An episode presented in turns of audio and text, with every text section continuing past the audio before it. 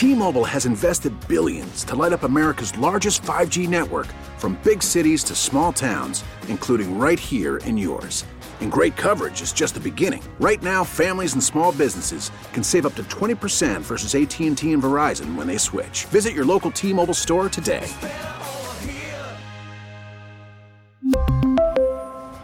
Plan savings with 3 lines of T-Mobile Essentials versus comparable available plans. Plan features and taxes and fees may vary. Listen to every MLB game live. In the deep left center field, it is high, it is far, it is God. Stream minor league affiliates. The Midwest League home run leader. And watch the best baseball highlights and look-ins on MLB Big Inning. MLB At Bat is your all-in-one live baseball subscription for only $3.99 per month. Deep left field, it's gonna go. Alvarez ties the game. Subscribe to At Bat within the MLB app today. Major League Baseball trademarks used with permission. The top stories from the KCBS radio newsroom. This is the All Local. Good morning. I'm Eric Thomas, and here's what's happening. More than 60,000 customers across the Bay Area are without power this morning from some of the high winds that blew through the region. The peninsula is especially hard hit, with more than 44,000 customers still out. The National Weather Service issued a wind advisory for the Bay Area that remains in effect until at least 1 this afternoon, and high wind warnings have been issued along the coastal areas as well. There have been reports of trees and power lines coming down all over the region, and in Boulder Creek, a baby boy, a one year old baby boy, is in critical condition after part of a redwood tree fell on his family home on Bobcat Lane yesterday evening. And the winds are still blowing hard out there this morning. We begin our live team coverage of the storm with KCBS's Jeffrey Schaub, who joins us from Marin County, where he's been out in the thick of it. Jeffrey? Yeah, you may hear a little wind behind me, Eric. It's uh, it's kind of uh, died down a little bit. Uh, a half an hour or so ago, the uh, flags on a car dealership were completely horizontal. That's not the case anymore. But you know, the heavy winds did down trees across the North Bay overnight. At least two landed atop homes in Sonoma County. No injuries. Uh, the roof of a carport broke away in Santa Rosa. Two small grass fires were reported, likely amplified by the winds. It's been tricky on Bay Area bridges this morning with strong wind gusts challenging drivers of high and low profile vehicles. And you can hear that car alarm in the background. I apologize for that. National Weather Service meteorologist David King says more of the same is in store today. The strongest wind gusts yesterday at uh, Oakland's airport got up to 63 miles an hour. SFO airport got to 68 miles an hour. And San Jose airport got to 61 miles an hour. Now, currently, they're still gusting at 30 uh, miles an hour, and that's going to continue through this morning. It will subside very gradually Wednesday afternoon, but we're going to get this secondary pulse of storm systems Thursday where the winds are going to increase yet again. King says beginning tomorrow and continuing into Friday, it's likely we're going to see snow conditions as low as 1,500 feet. KCBS's Mike DeWalt says he remembers it snowing at ground level in Rohnert Park in 2002. Mike, I guess you were about uh, three years old then. Mike's in the news center. Uh, close to that, a little older, but yeah, I do remember that's uh, it's the one time I've been able to uh, to make a snowman on the on the front lawn. So always a memorable day. And yet Friday may be another rare snow day for some in the Bay Area. This cold front moving in Thursday night into Friday morning will bring low-lying snow from the Oregon border all the way down to the Mexican border. Just about everybody who lives in California will probably be able to see snow at least on the nearby hills uh, and in most cases in the very nearby hills. That's UCLA climate scientist Daniel Swain.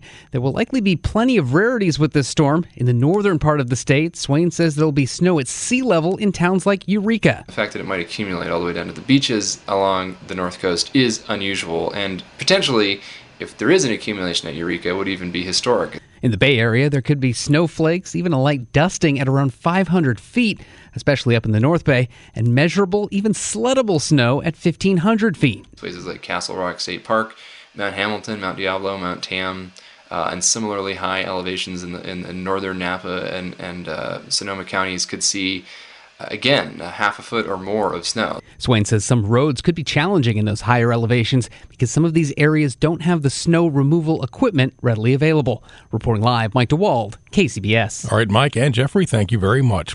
Oakland police are offering a $10,000 reward for information leading to the arrest of a hit and run driver who killed a 100 year old man near Lake Merritt over the weekend. The uh, victim is identified like Su Ta Ko, uh, that's rather the name Sue Ta Ko, who died at the scene of a severe head trauma. This happened just after 7 on Sunday morning near 19th and Harrison Streets. A police photo of the suspect's vehicle shows a tan or white Mini Cooper. You can see the photo on KCBS's Twitter feed. COVID 19 virus has been found at infectious levels in patients who have died of the disease. Post mortem exams of 11 COVID patients in Japan found that in half of them, infectious viral loads remained in the nasal cavities and lungs, even in one patient who had been dead for nearly two weeks. Japan had eased up on restrictions related to handling the corpses of coronavirus infected patients, but the principal researcher of this study says these findings show that bodies of COVID patients should be handled with the assumption that they are infectious. East Bay Congresswoman Barbara Lee doesn't expect to raise as much money as her opponent in the race for the Senate seat now held by retiring Dianne Feinstein. But, as KCBS's Megan Goldsby reports, she still thinks she can win. The Congresswoman waited to make the official announcement until Senator Dianne Feinstein made hers. I think it's important that we respect and honor her years of service and uh, allow her the the respect to uh, do it her way when she wanted to announce. And for me personally, uh, being who I am, I thought it was better to wait until uh, she made her formal announcement that she was not going to run again. Lee tells KCBS she is a good choice because she's always been very clear on her progressive platforms and has stood up for what she believes in. Also, compared to the two younger Congress members who have thrown their hats into the ring in California, Lee says she has more experience as a leader in the state. There are barriers and challenges that black women face running for office, and so we can't, uh, you know, put our head in the sand and don't believe that uh, as an African American woman that I'm going to be able to raise the type of money that uh, Adam Schiff or Katie Porter can raise. But I'm going to raise the money, and it's coming in to run the type of campaign that I need to run to win. Megan Goldsby, KCBS. A CHP investigation is underway after a fatal car crash following a police chase early this morning in Cordelia. The car that crashed had been involved in an armed carjacking in Vallejo. Highway patrol officers uh, chased it on eastbound 80 for about a minute because it was traveling in excess of 100 miles an hour and then crashed trying to exit the freeway at Pittman Road. Two people were killed at the scene. A third occupant of the car died a short time later at a hospital. We've got clear skies right now, still breezy out there. Wind advisory remains in effect until 1 this afternoon. Highs will range from the 50s to low 60s. Wind speeds will die down tonight, and the temperatures will plunge as well, meaning when the precipitation begins to roll in, we could see snow showers after midnight and into Thursday morning. Thursday still cloudy with light winds. A chance of showers in the morning. Some areas along the coast could see thunderstorms and showers uh, for Friday through Tuesday. Mostly cloudy skies, showers likely Friday, and will continue through the weekend. Rain could continue Monday and Tuesday. Highs in the lower 50s, lows in the upper 40s. As fentanyl deaths continue to climb in the U.S., experts and political leaders are divided on how to stop the flow of drugs coming over the U.S. Mexico border. For more, we're joined on the KC, uh, KCBS Ring Central Newsline by David Luckey, Senior International Defense Researcher and Professor of Policy Analysis at the Pardee Rand Graduate School. Thanks for joining us to discuss this. So uh, there doesn't seem to be much political controversy over stopping the fentanyl uh, crossing the border into the U.S., but uh, some disagreement on how to do that. Yeah, thanks so much for having me. Uh, this is a critical topic to saving American lives, and and your your point is well made. There's no debate that folks want to save American lives, and fentanyl is is is killing more Americans than almost anything else in this country. So uh, you hear the phrase "a new war on drugs," and most of us of a certain age know how unsuccessful the previous war on drugs was. So why would people even consider that sort of uh, you know routine this time? Yeah, I, I would suggest fentanyl has has changed uh, the debate a bit. Uh, fentanyl is not like a new heroin. It's not like heroin 2.0. It's far more deadly, it's far more potent, it's easier to produce, cheaper to produce, and it makes more money for the cartels producing it.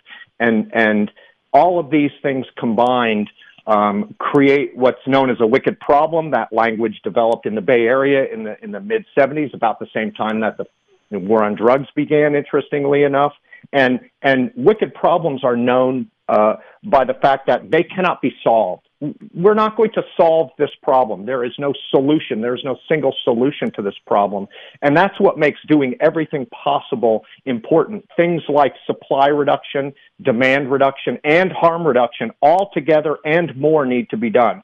So, for example, if some folks are saying do one thing, I think we should be doing that thing. If other folks say we should be doing something else, we need to be doing that other thing as well. We need to be doing all these things and more to stop this um, this indiscriminate killer from from harming and killing Americans. Now, when I introduced you, we were talking about how the drugs are coming across the the U.S. and Mexico southern border, but that's not the only pipeline into the U.S. So, how do you uh, address the multiple ports of entry?